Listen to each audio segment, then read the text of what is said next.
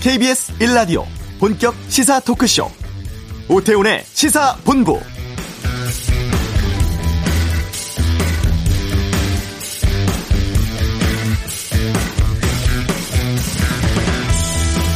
문재인 대통령이 다음 주에 코로나19 백신 접종을 하고 4월 초에는 75살 이상 고령층부터 일반인 대상 접종 시작됩니다. 경찰, 군인, 교사 등을 포함해 1,200만 명 대상으로 상반기 중 1차 접종을 마치도록 할 계획인데요. 현 시점에서 일상 회복의 관건이 신속한 백신 접종에 있다고 보고 집단 면역이 효과를 낼 수 있도록 접종률을 빨리 늘리겠다는 겁니다. 하지만 최근 유럽에서 아스트라제네카 백신과 관련해서 안전성 논란이 일고 있고 독일, 프랑스도 접종 일시 중단 결정했다는 뉴스가 나오고 있는데요.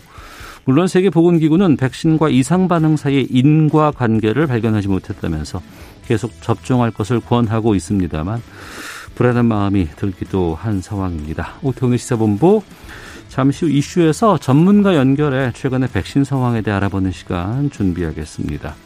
LH 임직원 투기 의혹 관련한 법적 처벌 가능성은 양변의 이열지열에서 살펴보고요. 2부 정치와투 국회의원 부동산 투기 전수조사 또 서울시장 보궐선거 여야 단일화 상황 등에 대한 의견 듣겠습니다. 자동차에 들어가는 반도체 수급 불안 문제가 있습니다. 권영주의 차차차에 살아보겠습니다. KBS 라디오 오태훈의 시사본부 지금 시작합니다.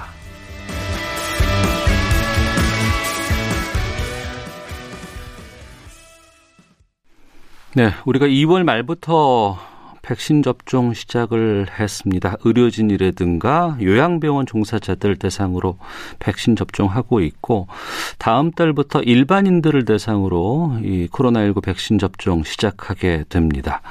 상반기 안에 1,200만 명에 대한 1차 접종을 마친다는 계획인데요. 근데 최근 유럽의 일부 국가들에서 이 특히 아스트라제네카 백신 접종을 일시적으로 중단했다는 뉴스들 계속 쏟아지고 있습니다. 좀 불안하신 분들 계실 것 같은데요. 어, 전문가 연결해서 최근 상황 좀 짚어보겠습니다. 국제 백신 연구소 이철우 책임 연구원 전화로 연결되어 있습니다. 안녕하십니까? 네, 안녕하세요. 예, 우리가 2월 말부터 백신 접종 시작했고 지금 보니까 한 60만 명 정도 접종 완료했습니다. 1차고요. 접종률은 1.16%라고 하던데 지금 상황은 뭐 순조롭게 되고 있다고 봐야 되나요? 어떻습니까? 아, 네, 맞습니다. 뭐 전체 인구로 봤을 때는 뭐 다소 낮은 접종률이겠지만 저희가 이제 목표로 하고 있던 인구수 대비로 하자면은 뭐 네. 80% 가까이 지금 진행되고 있는 상황입니다. 음. 특히 요양병원이나 요양시설 이렇게 좀 코로나19의 고위험 집단에서 이제 80% 이상이 1차 접종을 완료하였고 그래서 그런 부분에서 상당히 긍정적으로 평가하고 있습니다. 뭐 1차 대응 요원 또는 코로나19 치료 병원에서도 이제 접종이 시작되고 있기 때문에 좀 빠른 시일 내에 이분들의 접종률도 상당히 올라갈 것으로 예상하고 있습니다. 네. 이 아스트라제네카 백신하고 화이자 백신 모두가 다 두 번 접종해야 되는데 지금 두 번째 맞은 분들은 아직 안 계신 거죠? 네, 아직 나오진 않았습니다. 아, 그렇군요. 예상하고 있습니다. 예. 근데 백신 접종 맞으신 분들이 여러 게시판 같은 데다가 경험담을 올려주시는데, 뭐 좀 아프다더라, 아니면은 열이 난다더라, 이런 얘기들 좀 나오고 있습니다. 이상 반응 나오면은 신고하도록 되어 있고, 지금까지 한 8,700여 건이 신고가 됐습니다. 그리고 뭐 중증 반응도 좀 있다곤 하는데 이게 다른 뭐 독감 백신이라든가 기타 여러 질병의 백신 사례와 비교해 본다 그러면 이 수치가 어떤 의미인 거예요? 어, 일단 지금까지 보고된 뭐 이상 반응 건수로 놓고 보자면 이제 99%는 대부분 경증의 이상 반응이었습니다. 음. 어, 물론 뭐 아나필락시스와 같은 어떤 중증의 알레르기와 같은 의심되는 이제 이상 반응도 보고가 되었고 그런 건수들도 놓고 보자면 사실은 뭐 기존 백신보다 현재 높게 보고는 되고 있으나 현재 이게 의심 사례이기 때문에 네. 현재 조사 중에 있습니다. 그래서 정확하게 아직 이게 아나필락시스다 음. 아니다라고 이제 조사 중에 있기 때문에 이제 그런 부분에 있어서 조금 이제 이 신고율만 놓고 실제 이 발생이 높은지에 대해서 평가하기는 조금 어렵습니다. 왜냐하면 아무래도 백신 이 부작 이상 반응의 기존의 백신의 이상 반응의 어떤 인지율과 코로나 백신에 관련해서는 워낙에 인지율도 높고 신고율도 높기 때문에 네. 그런 부분을 감안해서 이제 봐야 된다고 생각하고 어, 제 생각에는 기존의 뭐 백신 독감 아니면 다른 백신에 있어서 이상 반응들과 뭐 크게 이상 반응의 차이는 나타나고 있지, 있지는 않다고 생각합니다. 예. 특히 보면 그 4, 50대는 이 이상 반응이 덜 나오는데 젊은 층에서 불편감 호소하는 비율이 높다라고 지금 얘기 나오고 있거든요. 이거는 좀 가, 이게 신빙성이 있는 이야기입니까?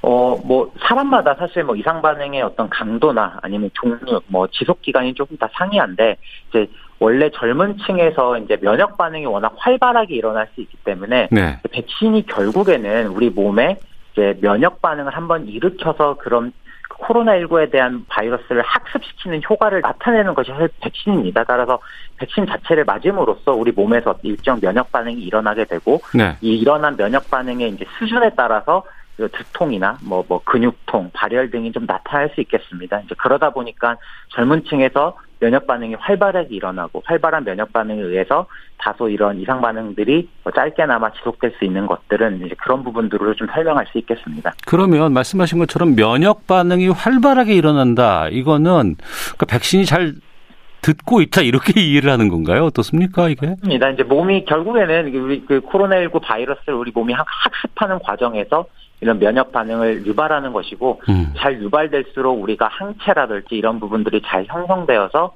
향후 코로나19를 예방할 수 있는 그런 항체를 형성하는 데 이제 도움이 된다는 뜻입니다. 아, 그렇군요.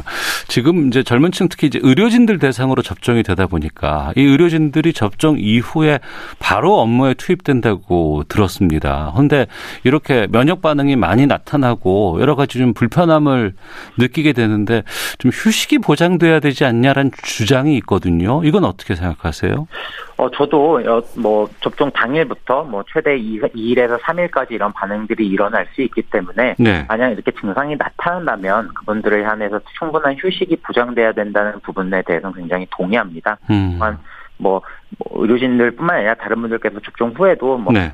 뭐 필요하다면 뭐 해열 진통제를 복용한다든지 음. 충분한 수분 섭취 이런 휴식 등은 굉장히 어 예방 접종 독려하는 데도 굉장히 중요할 것으로 생각됩니다. 네. 그러면은 그 면역 반응이 나타나고 이것이 안정될 때까지 한 2, 3일 정도는 시간이 필요하다고 이해를 해야 되겠네요. 뭐 사람마다 다르겠지만 네, 그 정도 충분히 휴식이 있다면은 좋 어, 긍정적으로 효과가 나타날 것 같습니다. 네. 그리고 우리가 지난번 독감 백신 맞을 때 이제 독감 백신 맞고 난 이후에 사망한 사람들 막 카운트하고 막 이렇게 언론에서 보도된 적이 있었어요. 그때 이것 때문에 상당히 좀 불안감도 많이 야기한 적도 있는데 이번에도 지금 접종 후 사망 신고 사례 같은 것들 많이 지금 보도가 되고 있습니다. 인과관계가 아직 밝혀지지는 않았다고 하는데, 그러니까 백신 때문에 사망한 거로 확인된 건 아직 없다고 하는데 이 뭐이 사망 관련된 여러 가지 보도들은 어떻게 보고 계십니까? 뭐 현재까지 이제 조사된 바에 의하면 결국 예방 접종이 직접적으로 사망과의 인과성은 이제 어 있는 것으로 나타나진 않았고 네. 또한 역시 인과성은 언제 없다고 생각합니다. 어 사실 이 사망의 원인을 조사하는 데 있어서 굉장히 좀 현실적인 어려움들이 많습니다. 정확하게 어떤 이유 때문에 사망했다라는 것이 교통사고가 아닌 이상에 굉장히 조사하기가 어렵다 보니까 음. 하지만 이 현 상황을 고려해서 좀 빠르게 사망에 대한 조사 그리고 뭐 부검이 필요하다면 부검을 하면서까지도 현재 지금 사망에 대한 아주 근본적인 원인을 찾고자 하는 많은 노력들이 있습니다. 결국에는 이런 노력들을 바탕으로 이런 조사 끝에 접종과 사망과 인과성이 없다고 이제 발표가 있었기 때문에 네. 어, 그런 부분에서는 이제 뭐 믿고 그런 부분을 좀 어, 이해해 주시고 긍정적으로 좀 수긍해 주셨으면 좋겠습니다. 예, 우리뿐만 아니고 전 세계에서 지금 백신 접종이 지금 이루어지고 있는데 뭐 수치가 매번 바뀝니다만 3억 명 정도 맞았다고 들었습니다. 거기에서 사망과 백신 접종과의 인과관계가 나타난 건 아직 없다면서요?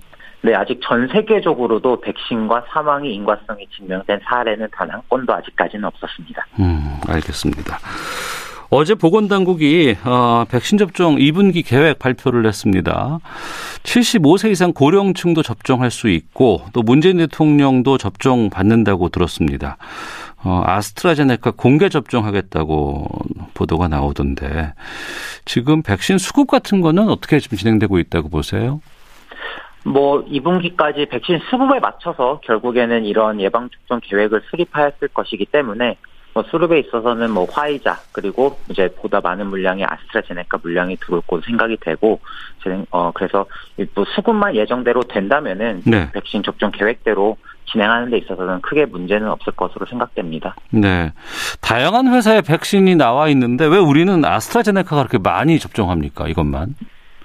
어, 결국에는 뭐 다양한 회사들의 백신 이제 우리 국내 도입 이제 시기가 좀씩 다 상이한데 네. 상대적으로 이제 아스트라제네카 백신인 경우에는 이제 국내 SK 바이오사이언스에서 위탁 생산을 맡고 있기 때문에 보다 좀 더 정확하게 그 시기와 그리고 물량 이런 부분에 대해서 아마 다른 회사의 제품보다는 좀더 어, 면밀하게 좀 따져가면서 받을 수 있고 뭐 이런 부분에 좀 있어서 장점이 있을 것으로 생각됩니다. 네, 우리가 사회적 거리두기 잘 지켜가면서 어, 이 위기를 좀 극복해 보자 했었는데 이것만 갖고는 안 되는 것 같고 이제는 백신을 맞아야지만 일상으로의 회복이 가능하다 이런 얘기들 많이 하거든요.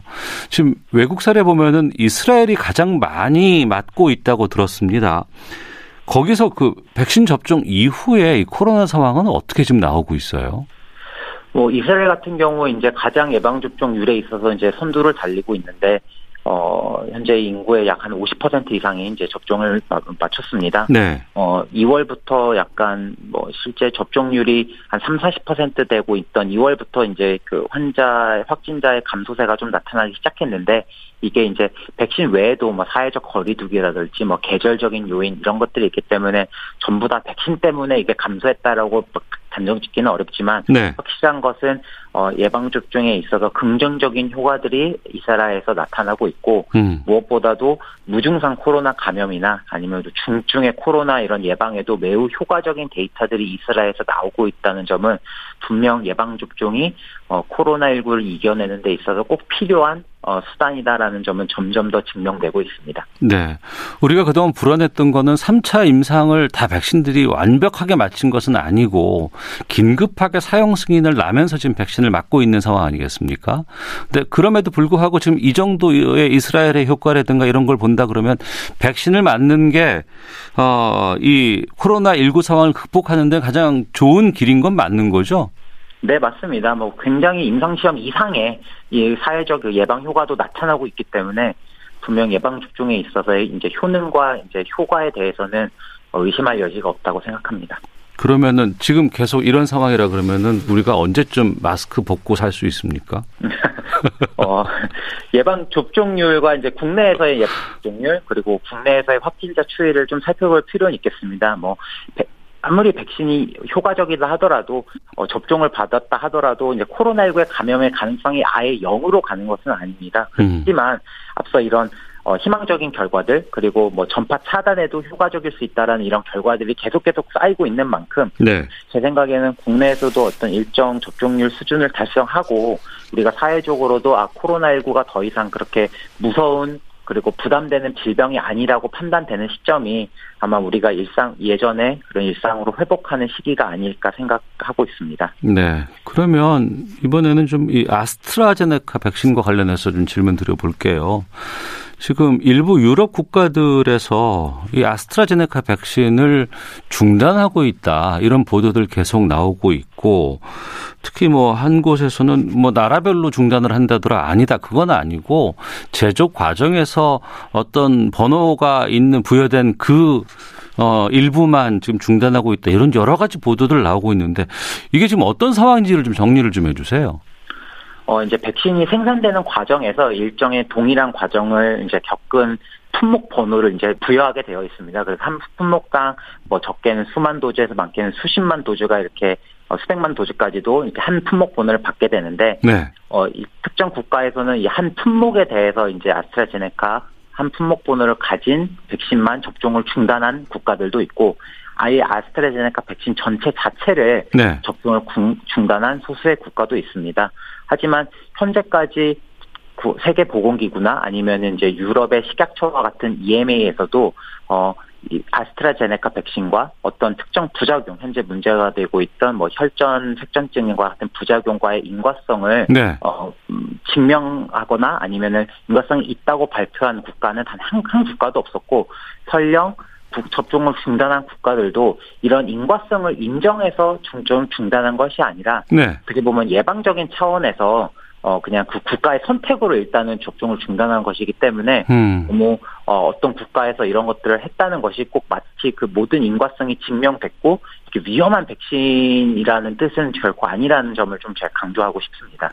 하지만 뉴스 이렇게 보면 그쪽 나라에서는 중단한다고 하는데 우리도 더구나 우리는 아스트라제네카 백신을 가장 많이 맞고 있는 나라이기 때문에 이거 우리도 좀 고려해 봐야 되는 거 아니냐라는 생각할 수 있거든요.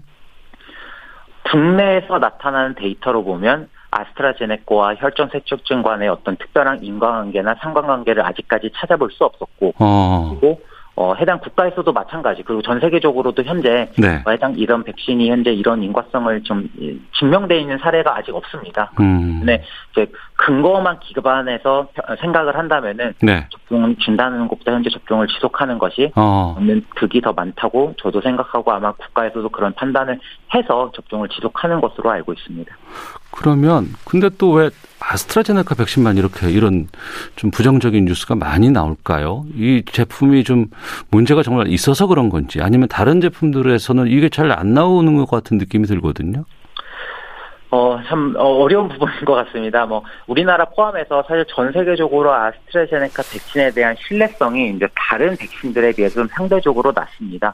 아무래도 임상시험에서 나타나는 효능 자체가 네. 그 시스만 좀 다, 그 직접적으로 비교하기는 조금 어렵지만 일단 상대적으로 좀 낮고, 음. 이제 그리고, 어, 뭐, 좀 더 많은 분들께서 조금 더 깐깐한 눈으로 좀 바라보다 보니까 네. 아무래도 이런 좀 백신 자체 아스트라제네카 백신 자체에 대한 사회적 신뢰가 조금 더 낮은 것 같습니다. 하지만 현재까지 뭐 유럽이나 스코트 영국이나 뭐 스코틀랜드에서 나타난 아스트라제네카의 효능은 음. 거의 다른 백신과도 비교할 정도로 굉장히 우수한 효과들이 나타나고 있었고 네. 그래서 결국에는 우리도 이게 아스트라제네카가 현재 많이 접종되기 때문에 사실 이런 사례들이 좀 많이 나오고 있, 는 거거든요. 아.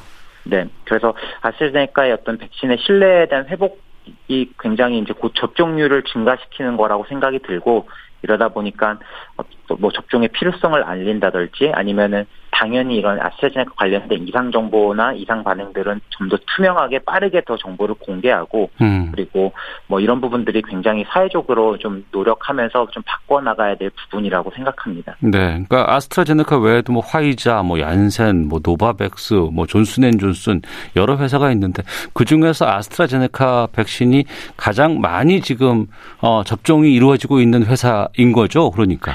어, 그러니까 뭐 국내에서 놓고 보자면 단연 압도적으로 제일 많이 사용되고 있고, 예. 근데 이게 나라마다 어느 백신을 어디서 어떻게 구매했냐에 따라서 뭐 이스라엘은 뭐 화이자 백신을 좀 많이 접종하고 있고, 뭐 영국이나 유럽에서는 이제 아스트라제네카 백신도 굉장히 많이 사용되고 있습니다. 네. 보니까 어, 유럽에서 나타나는 이런 데이터들이 결국에는 아스트라제네카와 연관이 있지만, 음. 실은 어, 파이자나 뭐 다른 백신에서도 비슷한 이상 반응들은 충분히 나타날 수 있다고 생각합니다.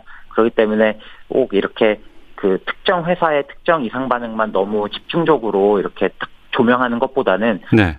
백신 자체의 전반적인 이상 반응 그리고 백신 자체가 현재 어떤 나라에서 어떤 식으로 어 사용되고 있던 좀 전체적인 그림을 함께 같이 평가해 보는 것이 좀 중요할 것으로 생각이 들고 어 그런 관점에서 본다면은 뭐 아스트라제네카 백신이 뭐 다른 백신에 비해서 더 이상 반응이 많고 더 위험한 백신이라고 생각 들지는 않습니다. 네. 4월부터 일반인들 대상으로 이제 접종 시작됩니다. 근데 또 여러 다양한 루트를 통해서 정보가 쏟아지다 보니까 좀 불안하신 분들이 많은 것 같아요. 끝으로 접종 계획 앞두고 있는 분들께 좀 조언해 주신다면요. 어, 결국에는 어, 지금 백신을 맞는 것이 향후에 내가 어떤 백신을 골라서 맞는 것보다 무조건 그 기간 동안에는 이 백신이 효과를 누릴 수 있기 때문에 개인적으로 얻는 이득도 큽니다. 음. 물론 내가 백신을 맞음으로써 내 주변 사람들도 보호할 수 있고 그리고 사회를 한 단계 더 이제 집단면을 형성하는 데 있어서 좋기 때문에 개인적인 수준이나 사회적인 수준에서도 봤을 때 어, 백신을 접종 순서가 왔을 때 받는 것을 적극 권장드리고 있습니다. 알겠습니다. 말씀 여기까지 듣도록 하겠습니다. 고맙습니다. 네, 감사합니다. 네, 국제 백신 연구소의 이철우 책임 연구원이었습니다. 자, 교통 상황 살펴보고 헤드라인 뉴스 듣고 돌아오겠습니다. 교통정보센터의 이현 리포터입니다. 네, 고속도로 교통사고를 분석한 통계입니다. 졸음과 주시태만이 가장 많았고요. 특히 이맘때인 3월에는 사고가 더 증가했습니다. 잠깐이라도 방심했다가는 큰 사고가 날 수 있으니까요. 운전 중에는 전방 상황 집중해 주시기 바랍니다. 경부고속도로 서울 쪽으로 오산 부근에 사고 있습니다. 현재 2차로와 3차로가 막혀 있고 정체되고 있습니다. 수도권 제일 순환고속도로 구리 쪽으로 가시나요? 성남 부근이 사고 때문에 밀리고 있습니다. 작업을 하는 곳도 많습니다. 중부 내륙고속도로 창원 쪽은 김천 분기점 부근에서 4km 정체입니다. 중부 내륙지선 창원 쪽 역시 작업 때문에 현풍 휴게소 부근이 막히고 있습니다. 영동고속도로 인천 쪽은 안산 부근 정체가 작업 때문이라는 것 염두에 두시기 바랍니다. 지금까지 KBS 교통정보센터였습니다. 헤드라인 뉴스입니다. 문재인 대통령은 LH 직원들의 토지 투기 의혹에 대해 국민께 큰 심려를 끼쳐드려 송구한 마음이라고 사과했습니다. 재발 방지를 위한 근본적인 제도 개선안도 만들겠다고 했습니다. LH 직원들의 투기 의혹과 관련된 특검과 국회의원 전수조사와 국정조사가 가시화되고 있습니다. 민주당과 국민의힘이 이달 중 특검법 처리에 원칙적으로 동의했습니다. 정부가 최근 한 주간 하루 평균 코로나19 확진자 수가 50명 이상 늘었다며 4차 유행을 우려했습니다. 사람이 많이 모이는 공원과 백화점을 집중 관리하는 등 수도권 특별 방역 대책을 내놨습니다. 국민의당 안철수 서울시장 후보는 야권 단일 후보로 서울시장에 당선되면 국민의힘과의 합당을 추진하겠다고 밝혔습니다. 선거의 패배에도 합당 가능성을 열어두냐는 질문에 그렇다고 답했습니다. 올해 11월 18일에 시행되는 대학 수학능력 시험부터 국어와 수학 영역이 공통 과목과 선택 과목 체계로 개편됩니다. 기존 사회탐구 영역과 과학탐구 영역은 탐구 영역으로 통합됩니다. 지금까지 헤드라인 뉴스 정한나였습니다.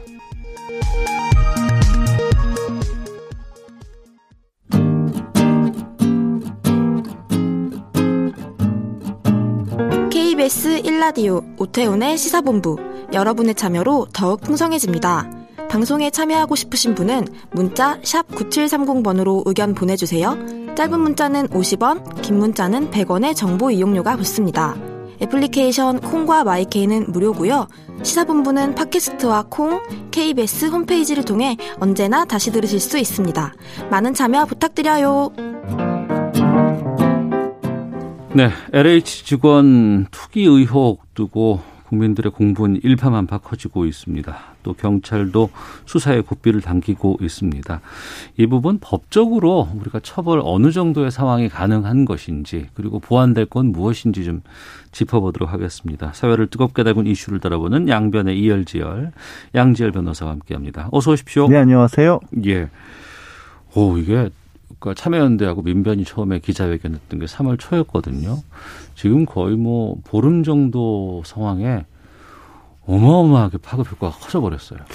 워낙 그 국민들이 이제 부동산과 관련해서 그러니까 이런저런 과거의 기억들이 다 누구나 들은 얘기들이 있지 않습니까? 그리고 네. 이게 뭔가 그러니까 꼭 LH뿐만이 아니라 뭐 고익이든 아니면 뭐 직위 구화를 떠나서 뭐 부동산을 가지고 관직에 있거나 해서 정보를 알아서 누구는 돈을 벌었네, 누구는 못 벌었네 이런 것들이 수십 년 동안 들었던 얘기들인데 네.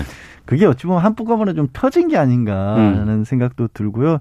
그러다 보니까 실제 일어났던 현상보다 조금 과하다 싶은 그러니까 음. 이게 뭐 거기에 제가 투기 의혹을 받고 있는 사람들 두둔한 그런 게 아니라 네. 그러니까 어 진짜 막 몇 배, 몇십 배 이렇게 뭐 투기를 성공한 그런 사례가 나온 건 아직까지는 없거든요, 적어도. 음. 그래서 조금 음 하여튼 그 그러니까 어떤 국민들의 심리에 깔려 있었던 기존의 불만이라든가 이런 것들이 한꺼번에 이 LH 건을 어, 계기로 터진 게 아닌가 그런 생각이 좀 듭니다. 네. 정부는 부동산 범죄와의 전쟁 선포를 했고 여러 가지 후속 대책들 내놨습니다. 네. 큰 줄기는 두 개 같아요. 그러니까 농지 관련된 취득과 관련해서 뭐 제도 같은 것들을 개선하겠다, 보완하겠다, 강화하겠다는 게 한 축이 있는 것 같고 또 이 관련된 직원들, 음. 이 해당 기관의 직원들, 음. LH 직원 포함해서 그러니까 실사용 목적 아닌 경우에는 토지 구매 자체를 못하게 하겠다 이런 형태인 것 같은데 네. 이 부분은 어떻게 보셨어요? 저는 그 부분에 대해서는 어느 정도 좀 찬성을 하는 입장입니다. 그러니까 토지거래 제약 그 실사용 목적 아니면 아예 구입만 하는 걸로도 음. 정직 이상의 중 중징계를 하겠다라는 게 LH공사 측의 내부 지침으로 나왔거든요. 네. 어, 기본적으로 이 공직, 공무원은 아니지만 공직자라고 하죠. 공공기관이기도 하고. 그리고 하는 일 자체가 이 국민들의 LH라는 게 주택하고 토지를 가지고 네. 국민들의 어떤 편익을 위해서 국토를 개발하는 일에 종사하는 일을 하는 직장이지 않습니까? 그럼 그 안에서 얻은 정보를 가지고 내지는 그게 비밀 정보가 아니라고 하더라도 어.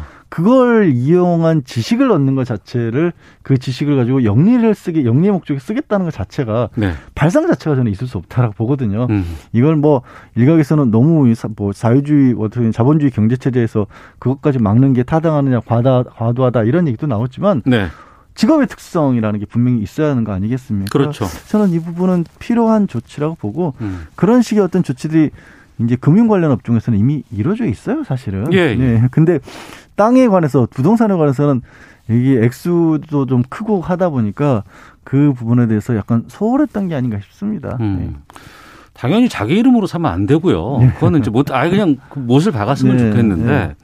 이게 다른 사람 이름을 음. 도용한다거나 아니면은 친척 명의로 한다거나 네.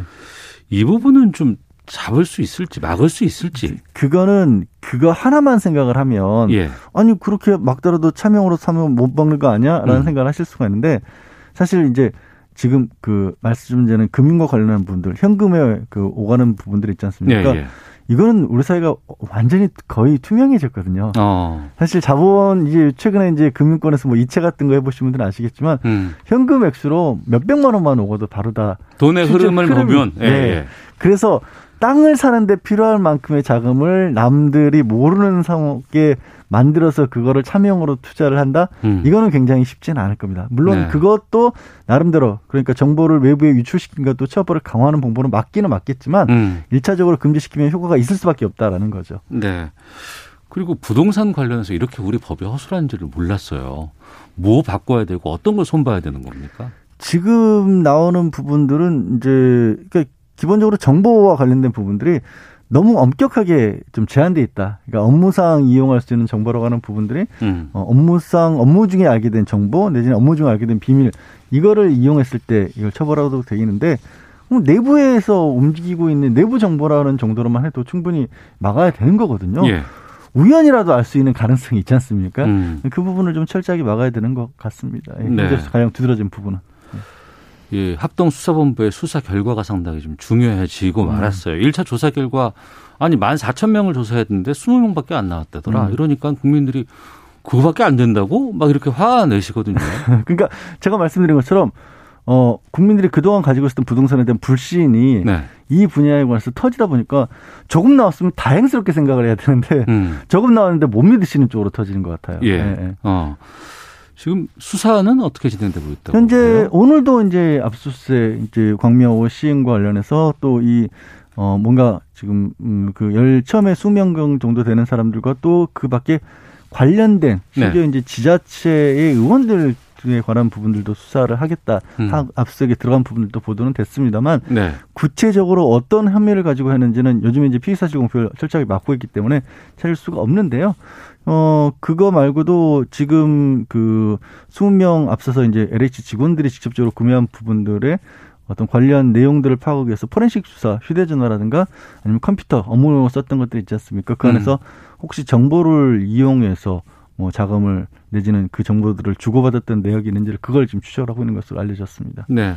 국회 차원에서는 민주당은 특검해, 특검하자. 음. 그리고 국민의힘 같은 경우에는 아니다. 이건 검찰에게 맡겨야 된다라고 음. 했었는데 오늘 아침에 그 조호영 원내대표가 음. 특검 수용한다는 뭐 보도가 나오는 것 같아요. 이, 거는 애초에 네. 그 아직도 이제 조금 잘못 알고 계신 분들이 있을까봐 지금 좀 걱정스러운 말씀 말씀드리는데 애초에 검찰은 올해부터는 이 분야의 수사권이 없습니다. 예, 예. 그러니까 여기에 관해서 뭔가 특별한 조치를 취하려고 한다라면 음. 특검밖에 답이 없는 거였어요. 아. 그거를 검찰에 왜 맡겨야 된다라고 주장하는 거는 정치적인 공세의 목소리였지 네. 현실적이 있는 부분은 아니었거든요. 근데 음. 야당에서는 처음에는 이제 아니 왜 멀쩡하게 검찰 놔두고 검찰을 수사해서 배제시키냐는 식으로 기본적으로 검찰 개혁 자체에 대해서 반대하는 입장이었다 보니까 네. 마치 그게 그 잘할 수 있는 검찰을 빼놓고 일을 시킨 것처럼 그렇게 공격을 했었는데 음. 그거는 이제 타당한 공격은 아니었거든요. 네. 그래서 어 저는 이거 이게 사실 특검에서 조사할 만큼의 법적으로만 봤었을 때 무게가 음. 있는지에 대해서는 좀 회의적이긴 합니다만 예. 국민적 관심사가 워낙 높다라면 어, 특검 밖에는 사실 발 수 있는 방법이 잘 없긴 했습니다. 음, 그러면 현실적인 것들 몇 가지 좀 여쭤보겠습니다. 그 블라인드에다가 안 입고 오면 이직하라는 글을 올렸던 예. 그 직원으로 추정되는 인물 예. 잡을 수 있습니까? 어, 지금 그 블라인드 자체가 어, 정보를 개인 정보를 저장하는 방법이 암호화시켜서 저장하기 때문에 예. 그 원래 운영자도 그거를 찾을 수가 없다라고 합니다. 개인 정보를 음. 쉽게 뒤지는 방법으로는. 네. 그러나 그것과 또 우리가 상당히 이 저 우리 정보통신과 관련해서 경찰의 추적 기술 자체가 굉장히 뛰어난 부분도 있기 때문에 음. 아예 뭐 처음부터 포기해야 된다 이렇게 또 보이지는 않고요. 네. 음, 블라인드라는 곳에 이 LH 직원이 이용하는 사람 숫자가 몇 명이나 될까요? 음. 그렇게 많을 것도 같지는 않거든요. 네. 의외로 또 그 압축이 가능하지도 할 수도 있다고 봅니다. 아 그래요. 그리고 그 투기를 통해서 이 직원들이 얻었던 이득 네. 다 환수해야 된다고요 하거든요. 그게 그러니까 말씀드리는데 일단 불법적인 정보 투기였다는 게 확인이 돼야 되는 거거든요. 음.